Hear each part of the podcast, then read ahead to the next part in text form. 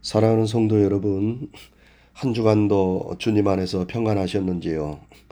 주님의 평강이 때마다 일마다 여러분과 함께 하시기를 주님의 이름으로 축원합니다. 저와 저희 집사람은 지금 코로나에 걸려서 어, 조금 아픈 가운데 있습니다. 어, 모두 건강에 유의하시기 바랍니다. 오늘 본문의 말씀은 부활하신 예수님께서 예루살렘에서 엠마오로 내려가고 있는 두 제자에게 나타나신 기사입니다. 부활하신 예수님은 11번에 걸쳐 제자들과 사람들에게 나타나셨는데 본문의 기사는 오직 누가복음서에만 기록되어 있습니다. 엠마오는 예루살렘에서 서쪽으로 25리 약 11km 정도 떨어진 곳에 위치한 시골 마을입니다. 엠마오로 내려가고 있는 두 제자는 시리와 낭만 가운데 있었습니다. 왜냐하면 그들은 예수님께서 로마의 압제로부터 이스라엘 민족을 구원할 자로 생각하였는데 예수님이 십자가에 달려 돌아가심으로 그 기대가 무산되었다고 생각하였기 때문입니다. 그래서 그들은 주님을 따르던 믿음과 은혜와 열심이 식어졌고 사명도 내팽개친 채 해가 떨어지는 석양빛을 받으며 큰 슬픔에 젖어 힘없이 엠마오로 내려가고 있었던 것입니다. 여러분 오늘 우리들도 엠마오로 내려가던 두 제자처럼 시리와 낭만 가운데 있지는 않습니까? 주님을 향한 우리의 믿음과 은혜와 열심이 혹시 떨어지지는 않았습니까? 삶의 피곤함과 고달픔으로 어깨를 축 늘어뜨린 채 죽은 물고기가 물에 떠내려가듯 세상이라는 엠마오로 떠내려가고 있지는 않습니까? 엠마오로 내려가던 두 제자가 부활하신 예수님을 만나 마음이 뜨거워지므로 다시 예루살렘으로 올라갔듯이 우리도 잃어버렸던 것을 다시 되찾고 회복하는 역사가 일어나기를 소망합니다. 여러분은 왜 엠마오의 두 제자가 시리와 낭망에 사로잡혔습니까? 먼저 그것은 그들이 예수님의 부활을 믿지 못하였기 때문이었습니다. 그들은 예수님께서 십자가에 달려 돌아가신 것만을 생각하였습니다. 예수님께서 죽으심으로 모든 것이 끝나버렸다고 생각하였습니다. 예수님이 부활하셨다는 생각은 꿈에도 하지 못했습니다. 사실 예수님께서 부활하시지 않고 십자가에 달려 돌아가심으로 모든 것이 끝나버렸다면 여러분 우리는 아무런 소망도 가질 수 없었을 것입니다. 예수님의 부활이 없었다면 우리의 믿음도 우리의 전도도 우리의 교회 생활도 다 헛된 것이 되었을 것입니다. 그러나 예수님께서 부활하셔서 다시 사심으로 우리는 사방으로 우겨쌈을 당하여도 쌓이지 아니하고 답답한 일을 당하여도 낙심하지 아니하고 핍박을 받아도 버림받지 아니하고 거꾸로 뜨림을 당하여도 망하지 아니하는 믿음과 희망을 가지게 된 것입니다. 우리가 죽은 예수님, 죽은 하나님을 믿는다면 우리도 이 엠마오의 두 제자들처럼 시리와 낭망에서 벗어날 수 없습니다. 그러나 부활하신 예수님, 살아계신 하나님을 우리가 믿는다면 우리는 어떠한 절망적인 상황이라 하더라도 결코 낭망할 수 없는 것입니다. 부활하신 예수님이 지금 살아계셔서 우리와 함께 계심을 믿는다면 우리는 세상에서 승리자가 될 수밖에 없는 것입니다. 어느 나라에 사냥을 좋아하는 왕자가 있었습니다. 하는 이 왕자가 사냥을 하기 위해 깊은 산속에 들어갔다. 그만 발을 헛디뎌 낭떠러지로 떨어지고 말았습니다. 그때 마침 나무를 하고 있던 나무꾼이 부상당한 왕자를 발견했어요. 그래서 왕자를 얻고 자기 집으로 데려가서 정성을 다해 치료하였고 왕자는 궁으로 돌아갔습니다. 왕자가 다 낫게 되자 왕은 왕자를 돌봐준 나무꾼에게 무엇인가 보답을 해주고 싶었습니다. 그래서 나무꾼을 불러 무슨 소원이든 말하면 들어주겠다고 하였습니다. 그러자 나무꾼은 왕에게 1년에 한 번씩 자신의 집에서 묵고 가시면 좋겠다 부탁했습니다. 왕은 그렇게 하겠다고 약속했습니다. 그때부터 이 나무꾼의 집에 변화가 일어났어요. 신하들은 왕의 뜻을 받들어 왕의 행차를 위해 왕궁과 나무꾼 집 사이의 길을 넓게 닦았습니다. 그리고 왕의 안전한 거처를 위해 낡은 오두막이었던 나무꾼의 집을 헐고 대궐 같은 집을 짓기 시작합니다. 또 많은 시설들을 관리하고 지키기 위해 많은 사람들이 나무꾼의 집에 파송되었습니다. 그래서 나무꾼의 삶이 완전히 새로워졌어요. 그는 일생 동안 편안히 지냈다고 합니다. 왕이 1년에 하루만 묵는 곳이라 하더라도 왕을 모시는 곳은 완전히 새로운 곳으로 변화됩니다. 그리고 왕과 함께 하룻밤을 보내는 사람은 그 신분이 완전히 변화되어 귀한 사람으로 대우를 받습니다. 여러분 세상에 왕이 함께하는 사람도 이처럼 놀라운 은혜를 힘입고 복을 받는다면 만왕의 왕이 되시는 부활하신 예수님을 믿고 그 예수님과 동행하는 삶을 살면 우리가 얼마나 놀라운 은혜를 받고 복을 받겠습니까? 우리가 비록 나무꾼처럼 연약하고 보잘것없는 인생이라 하더라도 부활하신 예수님을 믿고 동행하는 사람은 그 삶이 완전히 새로워집니다. 그 신분이 새로워지며 영육간의 복을 받습니다. 그 인생은 내려가는 인생이 아니라 올라가는 인생이 되는 것입니다. 다음으로 엠마오의 두 제자가 시리와 낭망에 빠진 것은 성경과 주님의 말씀을 믿지 못하였기 때문이었습니다. 여러분 메시아가 고난을 받고 부활하신다는 사실은 이미 구약에 예언된 것이었습니다. 예수님은 이 예언의 말씀대로 자신이 십자가에 달려 죽었다가 다시 살아날 것을 제자들에게 이미 말씀해 주셨습니다. 그런데 엠마오로 내려가는 두 제자는 이 성경과 주님의 말씀을 믿지 못하였던 것입니다. 그래서 부활하신 예수님은 성경 말씀에 대한 믿음이 없는 엠마오의 두 제자를 향하여 미련하고 선지자들의 말한 모든 것을 더디 믿는 자들이여 라고 책망하시며 자신에 관한 예언의 말씀들을 자세히 설명해 주셨습니다. 그때에 그들의 냉랭했던 심령이 뜨거워지는 역사가 일어난 것입니다. 여러분, 하나님의 말씀을 불신하는 자는 시리와 낭망에서 벗어날 수 없습니다. 그러나 하나님의 말씀을 그대로 믿고 묵상하며 준행하는 자는 시냇가에 심기운 나무처럼 어떤 어려움도 잘 견뎌내고 시절을 쫓아 과실을 맺으며 그 잎사귀가 마르지 않고 그 행사가 다 형통한 복 있는 성도가 됩니다. 여러분 성경 말씀은 여러분과 저를 거듭나게 하고 거룩하게 할 뿐만 아니라 더러운 귀신을 쫓아내고 병을 고치고 문제를 해결하고 행복을 가져다 주는 능력과 축복의 말씀입니다. 그런데 이런 말씀의 놀라운 능력과 축복이 아무에게나 주어지는 것이 아니지요. 하나님의 말씀을 하나님의 말씀으로 온전히 믿는 자에게 이런 역사가 나타납니다. 그래서 바울 사도가 데살로니가 전서 2장 13절에서 말씀했습니다. 너희가 우리에게 들은 바 하나님의 말씀을 받을 때에 사람의 말로 아니하고 하나님의 말씀으로 받음이니 진실로 그러하다. 이 말씀이 또한 너희 믿는 자 속에서 역사하느니라. 여러분 하나님의 말씀은 말씀을 믿는 자 속에서 역사합니다.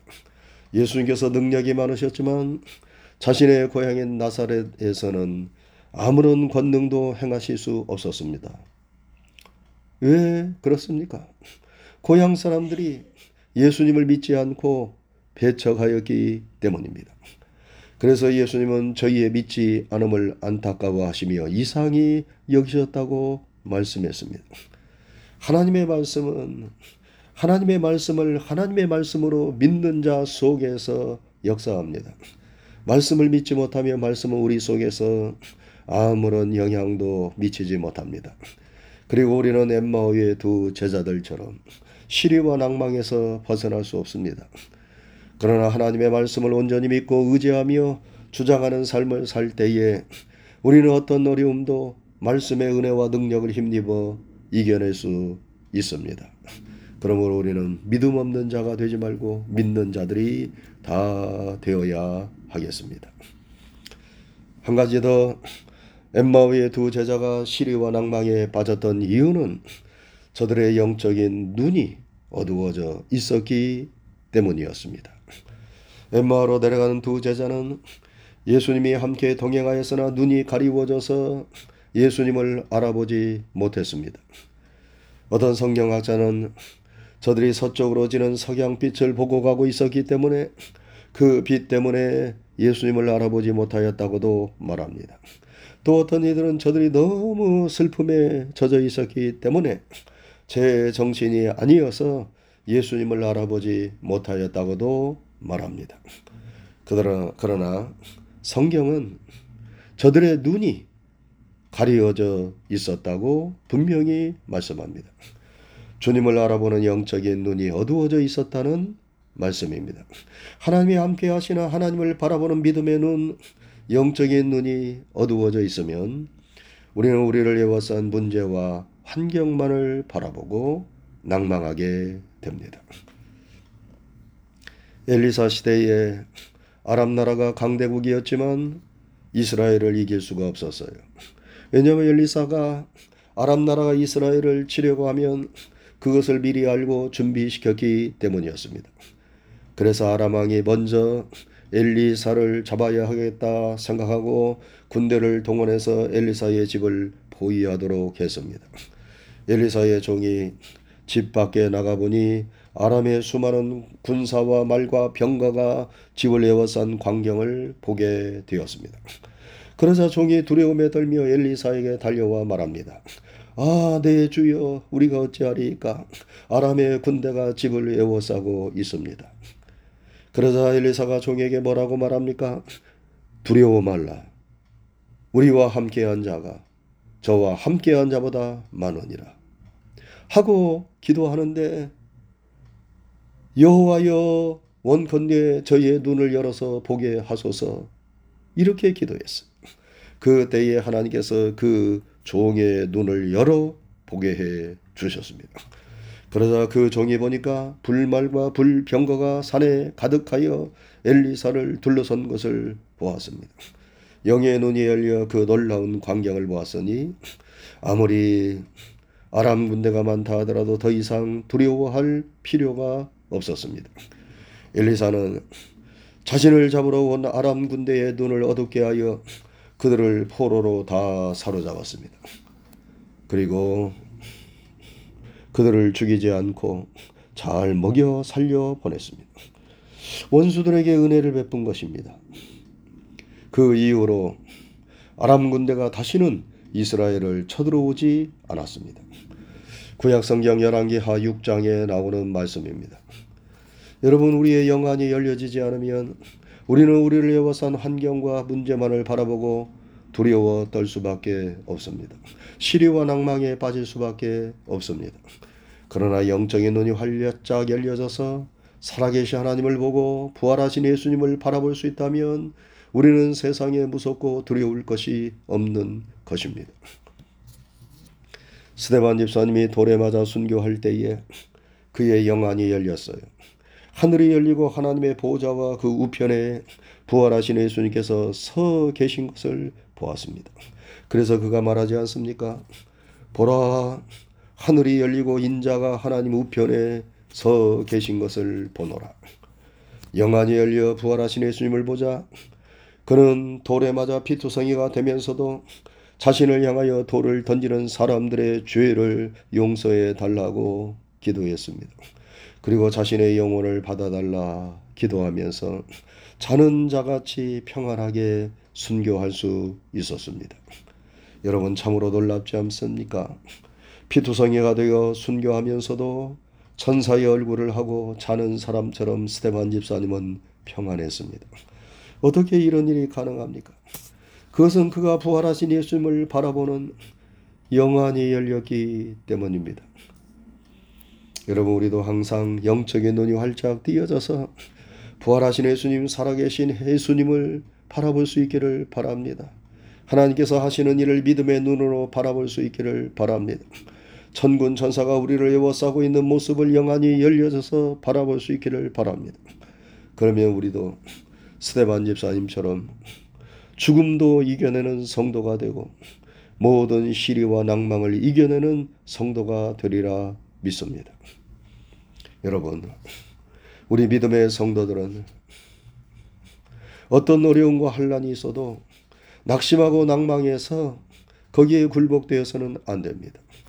성경 잠언에 내가 만일 환란 날에 낭망하면 내 힘의 미약함을 보임이니라 하였고 의인은 일곱 번 넘어져도 다시 일어나나 악인은 재앙으로 인하여 엎드러지느니라 말씀했습니다. 여러분 우리가 낙심하고 좌절하고 절망하는 것은 하나님의 뜻이 아닙니다. 그것은 마귀가 주는 것입니다. 하나님께서 우리에게 주시는 마음은 두려워하는 마음이 아니요 오직 능력과 사랑과 근신하는 마음이라고 하였습니다. 우리는 때로 우리의 기대가 무너질 때, 주변의 환경이 어려워질 때, 믿었던 사람이 나를, 배신하고 떠나갈 때, 꼭 되리라 생각하였는데 일이 뜻대로 되지 않았을 때, 앞이 캄캄하여 길이 보이지 않을 때, 낙심하고 좌절될 때가 있습니다. 그러나 우리는 거기에 머물러서는 안 됩니다. 다시 일어나야 합니다. 계속 엠마오로 내려가서는 안 됩니다. 다시 힘을 내어 예루살렘으로 하나님의 전으로 하나님께로 올라가야 합니다. 우리가 피곤하지 않고 낙심하지 아니하면 반드시 때가 이름의 승리를 거두는 날이 오고야 마는 것입니다. 사랑하는 성도 여러분, 부활절 후 두 번째 주일을 맞았습니다. 부활의 예수님은 부활 주일에만 살아계신 분이 아니십니다. 부활하신 예수님은 다시 사셔서 오늘 또 우리와 함께 하시고 내일 또 영원히 우리와 함께 하십니다. 세상 끝날까지 너희와 항상 함께 있으리라 약속하셨습니다. 여러분 부활하신 예수님의 말씀을 말씀 그대로 믿으시기를 바랍니다. 부활하신 예수님께서 오늘 또 나와 함께 계심을 믿음의 눈으로 영안이 활짝 열려져서 바라보시기를 바랍니다. 그러면 우리의 마음이 뜨거워질 것입니다. 엠마오로 내려가던 우리들이 힘을 얻어 다시 예루살렘으로 올라가게 될 것입니다. 잃어버렸던 모든 것들을 회복할 수 있는 은혜가 우리에게 주어질 것입니다. 우리 모두 엠마오로 내려가던 두 제자가 부활하신 예수님을 만남으로 은혜를 회복하고 사명을 회복함으로 예루살렘으로 올라갔듯이 부활 신앙으로 모든 시리와 낭망을 이겨내고 잃었던 것들을 회복하고 항상 승리하고 올라가는 하나님의 백성들 성도들이 다 될 수 있기를 주님의 이름으로 축원합니다. 기도하겠습니다. 은혜로우신 하나님 아버지 감사합니다. 한 주간 동안도 부활하신 주님께서 우리와 함께 하시고 우리의 삶을 인도해 주시고 모든 어려움을 잘 감당하며 또 극복하며 승리하는 그런 삶을 살 수 있도록 붙잡아 주신 것을 감사를 드립니다. 오늘 부활 후또두 번째 주일을 맞이하였습니다. 엠마오로 내려가던 두 제자가 부활하신 예수님을 만나 영적인 눈이 열려지고 은혜를 회복하고 다시 예루살렘으로 올라갔듯이 우리들도 삶에 힘들고 어려움이 있어서 아버지의 여러 가지로 내려가는 상황 속에 있다 하더라도 다시 한번 부활의 주님을 믿는 믿음으로 또 부활의 주님을 바라보는 영적인 눈이 활짝 열려지고 하나님의 말씀을 말씀 그대로 믿는 그 믿음을 가지고 우리가 다시 한번 힘을 내고 또 은혜를 힘입어서 올라가는 하나님의 사람들이 되게 해 주시옵소서. 영원히 우리와 함께하마 약속하신 부활의 예수님 늘 우리의 마음에 모시게 하여 주옵시고 내 삶의 주인으로 모시고 주님과 함께 동행하고 동역하면서 하나님의 거룩하신 뜻을 이루어 드리며 승리하는 종들이 되게 해 주옵소서. 한 주간에 되어지는 모든 일들 믿음으로 주님께 맡깁니다. 감사를 드리오며 부활이요 생명이 되시는 우리 구주 예수 그리스도의 이름 받들어 감사하고 기도드리옵나이다. 아멘.